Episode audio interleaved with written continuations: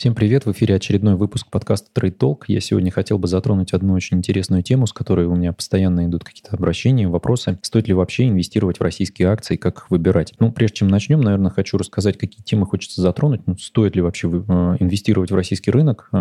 Какие бумаги выбирать или инвестировать в, сразу в целиком в индекс? Выбрать такой пассивный подход. И если выбирать отдельные бумаги, то каким образом вообще и чем руководствоваться, чтобы формировать для себя инвестиционный портфель? Прежде чем начнем, напомню, что подписаться на канал вы можете на Ютубе, не забывайте ставить колокольчик, таким образом вы не будете пропускать новые выпуски. Можете подписаться также в, в виде подкаста на Яндекс.Музыке и на Apple Music. И не забывайте подписываться на email-рассылку «Записки инвестора», где я публикую обзоры рынка за неделю и какие-то свои идеи, и делюсь мыслями очередными, куда что у нас будет двигаться. Ну и не забываем подписываться на сам Телеграм-канал, с чего, в общем, все и начиналось. Глядя на, в общем, индекс эр тэ эс и на его график, можно тут же сделать вывод, что, конечно же, российский фондовый рынок для инвестора выглядит какой-то просто катастрофой рискованной, что здесь выводы можно сделать однозначно. Инвестировать в него не стоит. Ну, кроме того, чтобы, в общем, совсем нас застращать, смотрим на курс рубля относительно доллара, да, и видим, что вот доллар к две тысячи восьмому году у нас в июле э, показывал минимум двадцать три тысячи двести сорок семь. Сейчас это кажется какими-то нереальными значениями, но вот напомню, в две тысячи восьмом году мы видели такие значения. И дальше он у нас вырастал до тридцати четырёх, и каждый раз мы видим одно и то же. Какой-то шок, в рамках которого идет рост курса, дальше идет какая-то стабилизация, у нас идет развитие какой-то экономики, через то, что потребляются наши основные ресурсы, которые мы экспортируем. У нас за счет экспорта растет, собственно, бюджет, доходы населения в какой-то степени поднимают. В общем, все начинает подниматься, как-то расти, из-за этого укрепляется курс национальной валюты, и в том числе начинаются игры зарубежных инвесторов на тему карри-трейда. Напомню, что это такое, это когда берутся, собственно, кредиты в валюте под более дешевые ставки, конвертируются в рубли, и они, в общем, на них покупаются активы, которые приносят большую доходность в рублях. Из-за укрепления рубля, конечно же, карри-трейд становится очень интересной ситуации, потому что вы все дешевле и дешевле фондируете свои, в общем, инвестиции и все больше денег на карман кладете на разницу вот этой а, доходности и заемных средств. Но это все может очень быстро закончиться через вот такие шоки, как в две тысячи восьмом году, когда у нас, а, собственно, все валилось, появилась вот а, история, это как раз закончилась очень быстро, Москвы как мирового финансового центра, да, и мы все увидели, что, в общем, никакого финансового центра в Москве у нас построить не удалось, международного, да. Какой-то, конечно, есть, но не международный ни в коем случае. Хотя, если считать,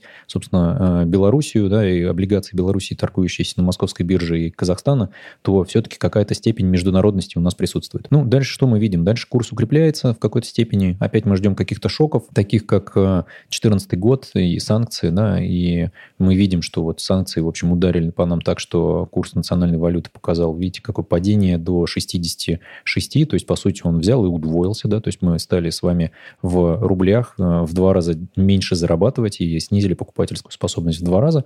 Дальше прошло укрепление небольшое, опять был взрывной рост на обострении, собственно, отношений. Мы, в принципе, сюда, если на график вывести все эти события с Боингами, с Донбассом, со всей этой историей, с Крымом, то, конечно, становится понятно, что вот это следствие того, что, в общем, начиналась эта риторика про санкции, трясло нефтяной сектор в том числе. Ну и дальше мы видим небольшое укрепление какой-то, как, в какой-то мере, да, вот семнадцатый-восемнадцатый год, опять какие-то шоки две тысячи восемнадцатого года, движение вниз, и я напомню, что в двадцать, на двадцатый год мы все безотносительно появления какого-то черного лебедя прогнозировали, что курс национальной валюты у нас будет укрепляться.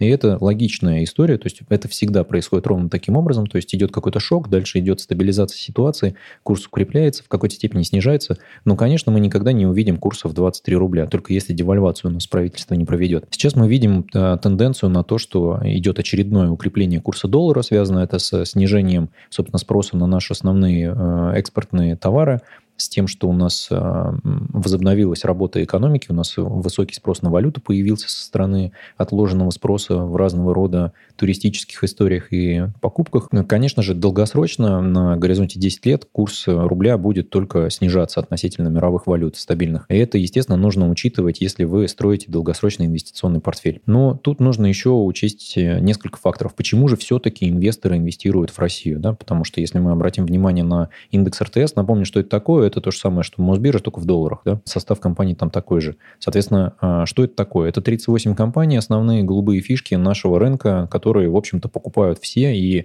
они включены в том числе в разного рода международные индексы, такие как эм эс си ай Russia и разного рода остальные. И, в общем, это, конечно, основные бумаги, которые доступны инвесторам. Но здесь нужно смотреть не только на сам индекс и на котировки самого индекса. Нужно смотреть в том числе на индекс полной доходности. Вот здесь как бы как раз это интересно видно на сайте Мосбиржи, что если мы смотрим на индекс Мосбиржи, да, то вот сам индекс, он показывает у нас значение где-то чуть ниже трёх тысяч. Да. А индекс полной доходности за время с октября две тысячи девятнадцатого года, видите, дорос с уровня четыре тысячи семьсот двадцать девять, индекс Мосбиржи был две тысячи восемьсот тридцать четыре, до уровня пять тысяч двести шестьдесят семь, причем индекс у нас вырос всего до две тысячи девятьсот семьдесят пять. То есть в целом как бы рост индекса не такой большой, то есть это там какие-то проценты считанные. При этом индекс полной доходности у нас показал с вами прирост на десять процентов, практически даже больше. Мы видим с вами, что большая часть доходности, в общем-то, нашего фондового рынка, она формируется в том числе высокими дивидендами. И как раз дивиденды здесь и надо учитывать, если вы строите какую-то свою стратегию инвестирования на российском фондовом рынке. Так, в общем-то, давайте ответим на вопрос, стоит ли инвестировать.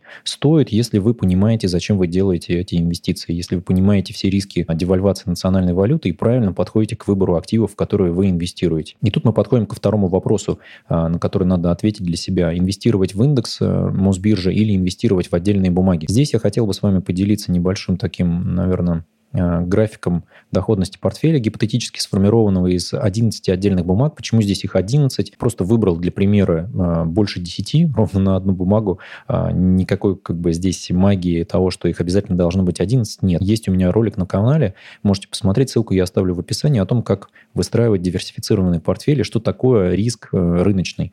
И есть несколько исследований. Первое из них говорило о том, что если у вас в портфеле более десяти активов, десять и более, да, то есть не менее десяти активов, которые не коррелируют между собой, то вы тем самым радикально снижаете риск отдельной компании. И у вас появляется, остается только рыночный риск. Что такое рыночный риск? Мы видим с вами на данных вот как раз движения фондовых рынков в марте этого года. Да? То есть вот это и есть рыночный риск. То есть компании могут быть какими угодно стабильными и хорошими, но в целом были проблемы на фондовых рынках, все бежали просто из активов, перекладывались в кэш. Это приводило к тому, что активы падали. Но они при этом восстанавливаются, и мы видим, да, что рыночный риск у нас, в общем-то, ушел. Есть риски отдельных компаний, такие как, например, ЮКОС. Да? То есть мы понимаем, что если у нас все активы были бы аллоцированы в компанию ЮКОС, то в какой-то момент мы проснулись бы с вами, потеряв все деньги. Сейчас мы видим с вами, что вот используя десять и более компаний, акций компаний, например, или активов отдельных, потому что логично было бы, если вы формируете инвестиционный портфель, формировать его из разного рода активов. У меня есть ролик на канале, где я показывал пример инвестиционного портфеля долгосрочного, который сформирован полностью из фондов, и эти фонды как раз дают вам несколько вариантов диверсификации. Первая диверсификация – это валютная диверсификация, где шестьдесят процентов в долларе, сорок процентов в рубле. А вторая диверсификация с точки зрения вложений в разного рода рынки и инструменты. семьдесят процентов в облигациях, пятнадцать процентов в акциях, пять процентов в металлах и десять процентов в кэше. Кэш нам нужен с вами для того, чтобы мы в моменты вот таких э, шоков на рынке могли, э, в общем-то, на свой кэш купить больше активов, которые дадут большую доходность нам с вами. Но сам по себе портфель был сформирован здесь из фондов, которые не платят дивиденды, но при этом их реинвестируют. Поэтому это отличный вариант для того, чтобы использовать его вот для формирования, в том числе, стратегии, основанной на освобождении от эн дэ эф эл при продаже активов более э, чем три года, которыми мы владельцем. Ну, об этом вы можете подробно посмотреть в ролике на канале, я там подробно разбирал его. Это ни в коем случае не инвестиционная рекомендация, просто пример того, как можно сформировать портфель, который дает хороший перформанс на горизонте длительном. Давайте вернемся к нашему портфелю здесь. И видите, гипотетический портфель а, без учета дивидендов, так же, как и индекс Мосбиржи, который я вытащил здесь, он тоже не учитывает полную доходность, дивиденды. Он а, обыгрывает а, наш а, широкий рынок, при этом сформирован портфель из равных долей. То есть я условно взял одиннадцать компаний, такие как Северсталь, Сбербанк, Префы здесь использовались, Юнипро, МРСК, Центры Поволжья, Фосагро, Детский мир, Новороссийский морской торговый порт, гэ эм ка Норникель, Лукойл, МТС и икс пять Retail Group. Часть из этих компаний выходила через какое-то время на биржу, да, то есть изначально портфель, получается, содержал девять активов, потом появился Детский мир в портфеле, потом появился икс пять Retail Group. Этот портфель, составленный равными долями на одиннадцать, поделенный, по сути, этот портфель обыгрывает российский рынок. Если мы добавляем сюда еще и дивиденды, то мы увидим, что он обыгрывает просто радикально рынок. Давайте посмотрим на результаты, да, то есть наши вложения в портфель увеличились до семьсот двадцать три тысячи, на семьсот двадцать три с половиной, да, и э, вложения в индекс привели бы к тому, что мы имели почти пятьсот шестьдесят четыре тысячи, при том, что исходные вложения у нас были приблизительно одинаковые, в районе двести семьдесят тысяч рублей. То есть инвестиции в гипотетический портфель, составленный из отдельных акций, приводит, приводит нас к тому, что мы утраиваем портфель на горизонте шести лет,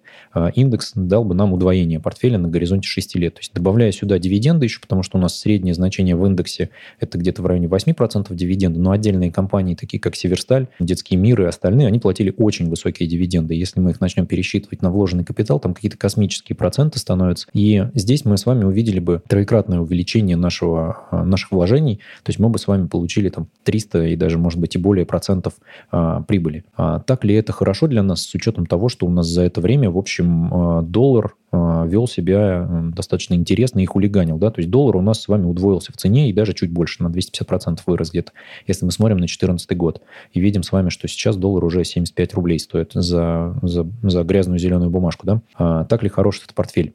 На самом деле хорош, я объясню почему, потому что сюда я отобрал, в том числе, вот давайте поясню логику, как можно отбирать отдельные бумаги. Переходим к нашему третьему э, вопросу, да, как, как выбрать отдельные бумаги, если не инвестировать в индекс. Ну и по индексу, наверное, давайте я еще закончу. Почему он у нас не очень хорошо себя показывает? Потому что доля э, нефтегаза там под сорок или даже более процентов. Нефтегаз чувствует последние себя года не очень хорошо, снижается доля у «Газпрома» на рынке, э, снижаются цены, в общем, конъюнктура не очень хорошая, и перспектив развития нефтегаза не очень много.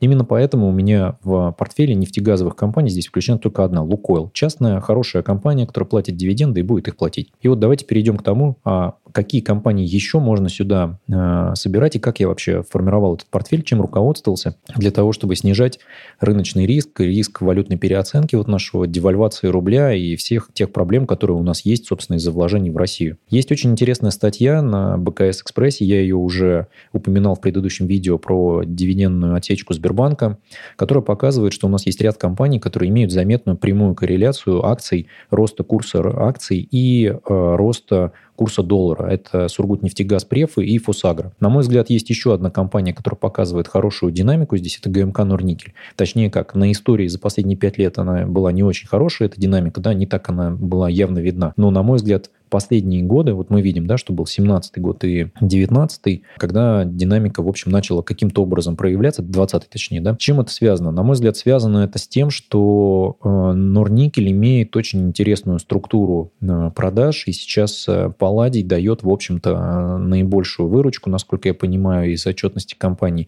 Есть, конечно, постоянное давление с тем, что там два акционера, у них дивидендная политика будет меняться, то они там что-то делят как бы где-то в высоких кабинетах, а чубы у, собственно, простых людей трещат. И есть проблема, конечно же, связанная с последней экологической катастрофой, которую каким-то образом нужно решить. И это вопрос не только того, что надо сто сорок миллиардов отгрузить в правительство, да, в бюджет, просто пополнить бюджет. Проблема-то от этого не решается экологически, потому что явно эти деньги уйдут в федеральный бюджет, а федеральный бюджет региональному на устранение последствий этой катастрофы покажет дулю.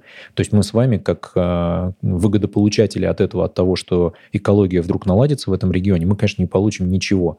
Поэтому это, конечно, все выглядит просто пополнением бюджета. Явно, что компания Норникель будет это оспаривать. У Потанина и у Дерипаски есть, как говорится, доступ э, к э, высоким руководителям. Я думаю, что они каким-то образом для себя эту историю всю снизят. Бюджет пополнять надо, но, в общем, и И старые друзья, как говорится, никуда не деваются. Это, в общем-то, российские реалии. На это стоит в том числе делать какую-то скидку при ваших инвестициях. Ну, что я здесь хотел сказать? То есть принцип, по которому я отбирал акции, он в чем он заключается?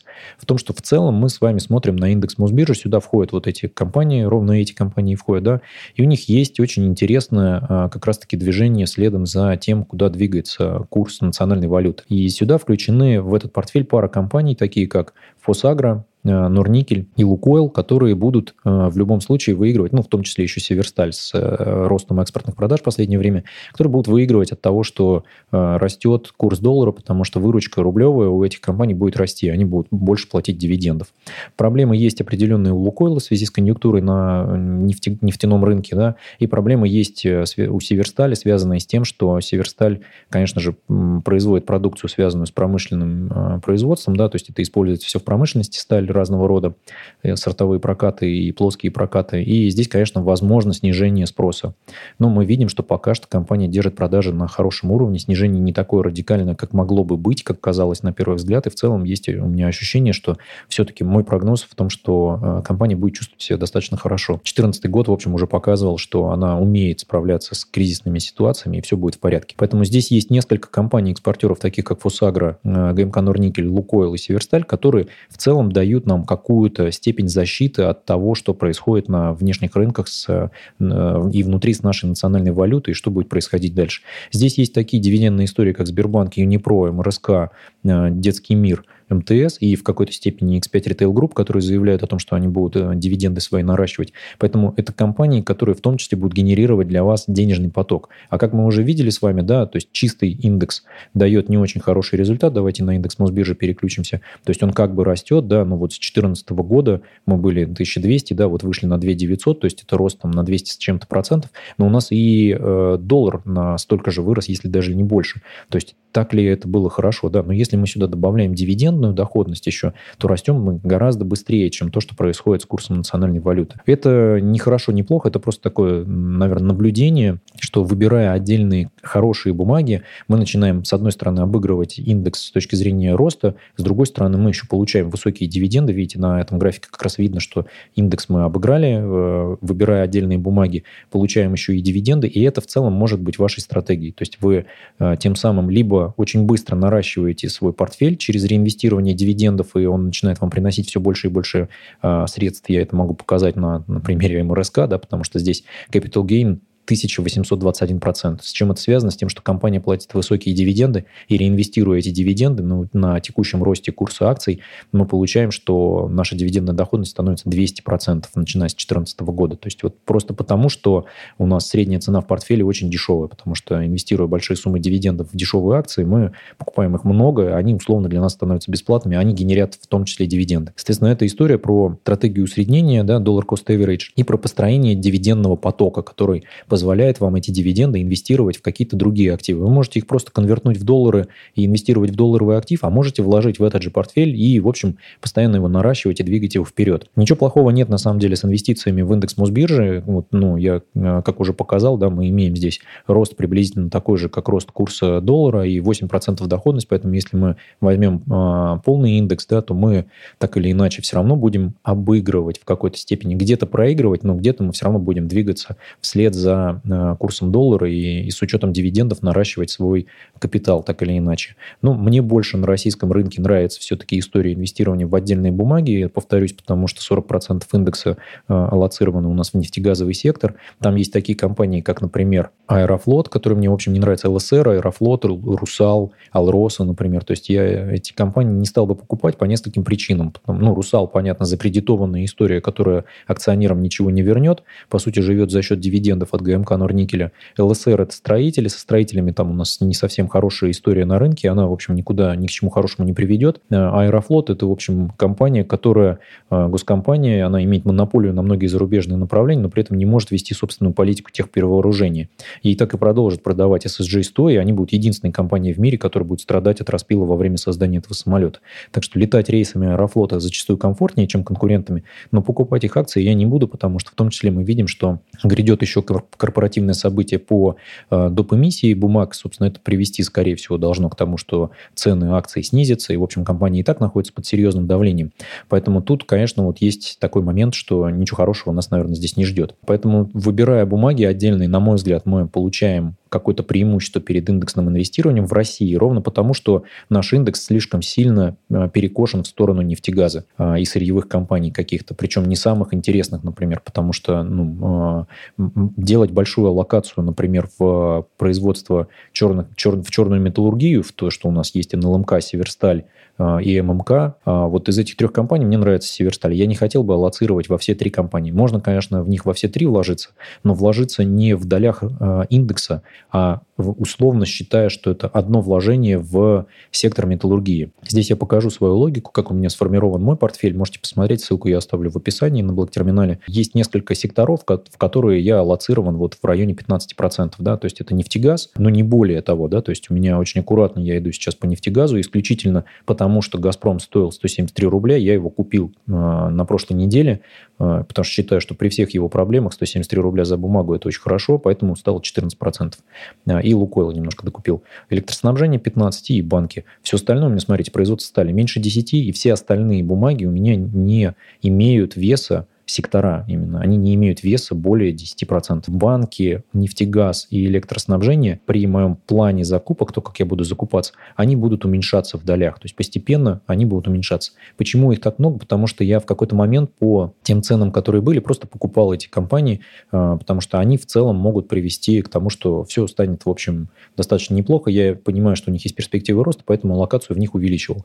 Но я не планирую их доводить до уровня хотя бы пятнадцать процентов превышать. Да, вот электроснабжение нужно будет чуть-чуть снижить, снизится оно, потому что в ближайшие три закупки ежемесячных оно у меня приведет к снижению, тоже будет с банками и тоже будет с нефтегазом. Это как раз и есть вот история построения диверсифицированного портфеля и то, чего не хватает индексу Мосбиржи, потому что там большие аллокации в нефтегаз и в производство металлов, ну, то есть в сырьевой сектор.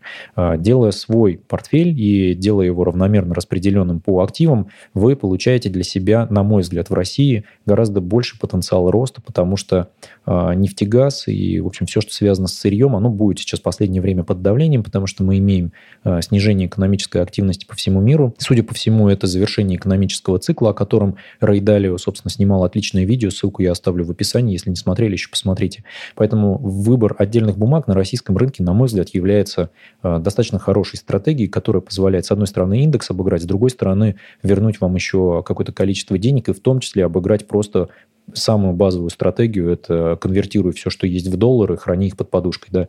То есть если смотреть на эту историю, то мы все равно получаем определенный рост активов, потому что больше половины компаний, которые у нас здесь представлены, они имеют долю экспортной выручки, либо зависят от экспортной выручки, так как компания, например, Новороссийский морской торговый порт, которая в том числе занимается экспортом нашей продукции, и через увеличение объемов экспорта они увеличивают количество, в общем-то, своей выручки, выручку свою и прибыль, соответственно, растут как компании, несмотря на то, что продали зерновой терминал и по этому поводу платили высокие дивиденды, из-за чего были, собственно, прокачаны цены на бумаги эти, а потом они очень успешно обвалились.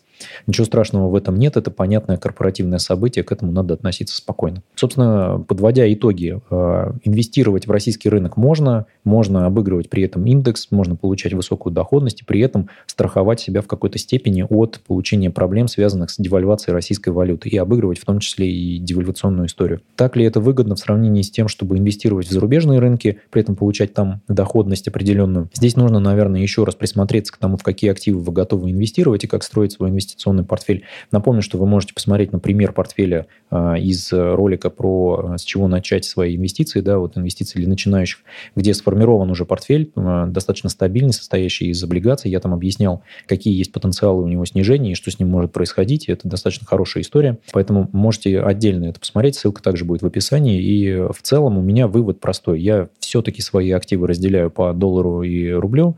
Рублевая часть, она, конечно же, меньше, чем долларовая, но так или иначе я буду инвестировать в российские активы, потому, ну, это только мой взгляд, это не является ни в коем случае инвестиционной рекомендацией, здесь я никому ничего не рекомендую. Вы каждый раз, когда будете думать над принятием инвестиционных решений, принимайте их самостоятельно, руководствуясь своим осознанием риска и доходности потенциальной, которую вы можете получить. Потому что инвестиции в, на фондовых рынках, в акции, облигации, либо какие-то производные инструменты, они так или иначе связаны с риском, и у вас есть риск проснуться на завтра и увидеть, что половина ваших денег сгорела на счете, условно сгорела, да, вы получили бумажный убыток, и если у вас нервов, конечно же, не хватит, и вы не готовы к такой ситуации, вы сможете его в какой-то момент зафиксировать и получить убыток и уйти с рынка. Собственно, чем и занимаются многие начинающие инвесторы, увидя, видя первый раз, что у них что-то покраснело на счете, они просто хватаются за голову, фиксируют убыток и уходят, говоря о том, что это просто все казино. Нет, это не казино, здесь есть определенные законы, по которым бумаги двигаются вверх, если растут, компания растет, и экономический цикл сейчас у нас растущий, и все идет вперед.